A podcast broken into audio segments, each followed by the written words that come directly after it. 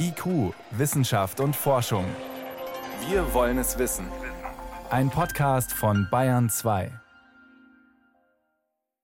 Sandra Diaz ist Professorin für Ökologie an der Universität von Córdoba in Argentinien und eine der Leitautorinnen des Berichts. Wenn sie über Artenvielfalt spricht, denkt sie auch an ihre Kindheit in den 60er, 70er Jahren auf dem Land. Das war keine unberührte Wildnis. Es gab jede Menge Kühe, Weizen und Mais, aber trotzdem auch unzählige Insekten. An Sommerabenden konnte man draußen nicht essen, weil die Insekten ins Essen gerieten. Man konnte nicht draußen lesen, weil sie so genervt haben.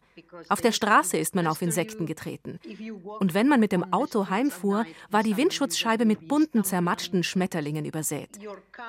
Das ist eine so lebhafte Erinnerung, dass ich tief in meinem Herzen, unabhängig von allen Daten, spüre, dass etwas völlig falsch läuft mit dem Gefüge des Lebens, das uns erhält.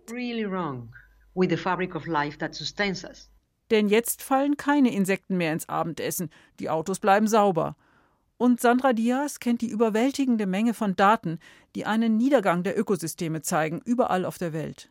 In den letzten 50 Jahren, der Zeitraum, den der Weltbiodiversitätsrat betrachtet, wurden 75 Prozent der Landökosysteme stark verändert. Dadurch sind rund eine Million Arten vom Aussterben bedroht.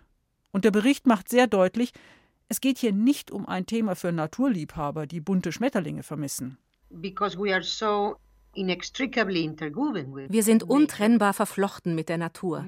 Und viele ihrer Leistungen für uns sind auch in steilem Niedergang. Also es geht um die sogenannten Ökosystemdienstleistungen. Zum Beispiel intakte Wälder. Sie garantieren ausreichend sauberes Grundwasser, stabilisieren Berghänge und liefern natürlich Holz. Je größer die Artenvielfalt ist, desto besser können Ökosysteme solche Funktionen aufrechterhalten. Aber zum Beispiel in Asien wurden viele Wälder gefällt, um Ölpalmen aufzubauen. Das Palmöl landet in unseren Keksen und Kosmetika. Allgemein ist der Niedergang der Ökosysteme im globalen Süden stärker als im Norden, weil durch die Globalisierung die Produktion von Waren woanders stattfindet als der Konsum.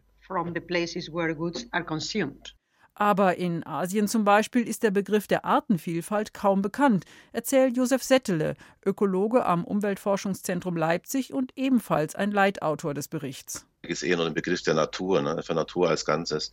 Und Ökosystemleistungen als Begriff ist auch völlig neu gewesen, vor ein paar Jahren noch. Um Reisbauern die wichtige Rolle der Artenvielfalt zu vermitteln, drehte sein Team in Vietnam eine Fernsehserie im beliebten Seifenopernstil. Es ging zum Beispiel um einen Bräutigam, der seiner Angebeteten die üblichen Geschenke macht, darunter auch Libellen. Und dann kam man eben darauf, welche Funktion die Libellen eigentlich haben. Es ging nämlich darum, dass beim Einsatz von Insektiziden in Reis häufig danach erst die Schädlinge kommen, weil die Gegenspieler fehlen. Eben Libellen, die Schädlinge fressen. Der 20-minütigen Liebesschnulze folgte ein kurzes Interview mit einem Wissenschaftler. Der Effekt war dann gewesen, dass der Einsatz zurückging, aber dieser Effekt lässt im Laufe der Zeit nach. Das heißt, wir haben jetzt eine Wiederholung gemacht, wollen mal sehen, wie häufig man sowas eigentlich machen muss, um entsprechend nachhaltige Effekte zu haben. Hierzulande ist der Begriff Artenvielfalt zwar bekannt, aber vielleicht auch nicht immer die Bedeutung für unser tägliches Leben. In Bayern hat das Volksbegehren mit der Biene als Artenschutzbotschafterin einiges bewirkt. Wir nehmen Bayern hier ab und zu in Diskussion als Beispiel, wie sowas laufen könnte. So eine Bottom-up-Geschichte, also von unten initiiert zum Teil, die dann praktisch einen Weg bereitet, damit unsere Erkenntnisse auf fruchtbaren Boden fallen. Also Bayern ist momentan ein super Beispiel. Das kennen auch alle hier. Also zumindest die ganzen Europäer wissen, dass Bayern da was ganz Besonderes erreicht hat. Der Weltbiodiversitätsrat hat verschiedene Zukunftsszenarien bis zum Jahr 2030 berechnet. Von weiter so bis globale Nachhaltigkeit.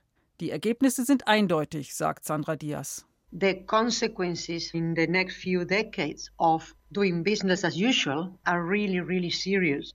Wenn wir weitermachen wie bisher, hätte das wirklich schwerwiegende Folgen. Auch für die Leistungen der Natur, die wir brauchen. Wir haben keine Wahl. Wir können nicht sagen, okay, wir machen erstmal ein paar Jahrzehnte so weiter und hinterher reparieren wir das wieder. Der Bericht zeigt, das ist keine Option. Keines der weiter so Szenarien führt zu einer nachhaltigen und gerechten Zukunft.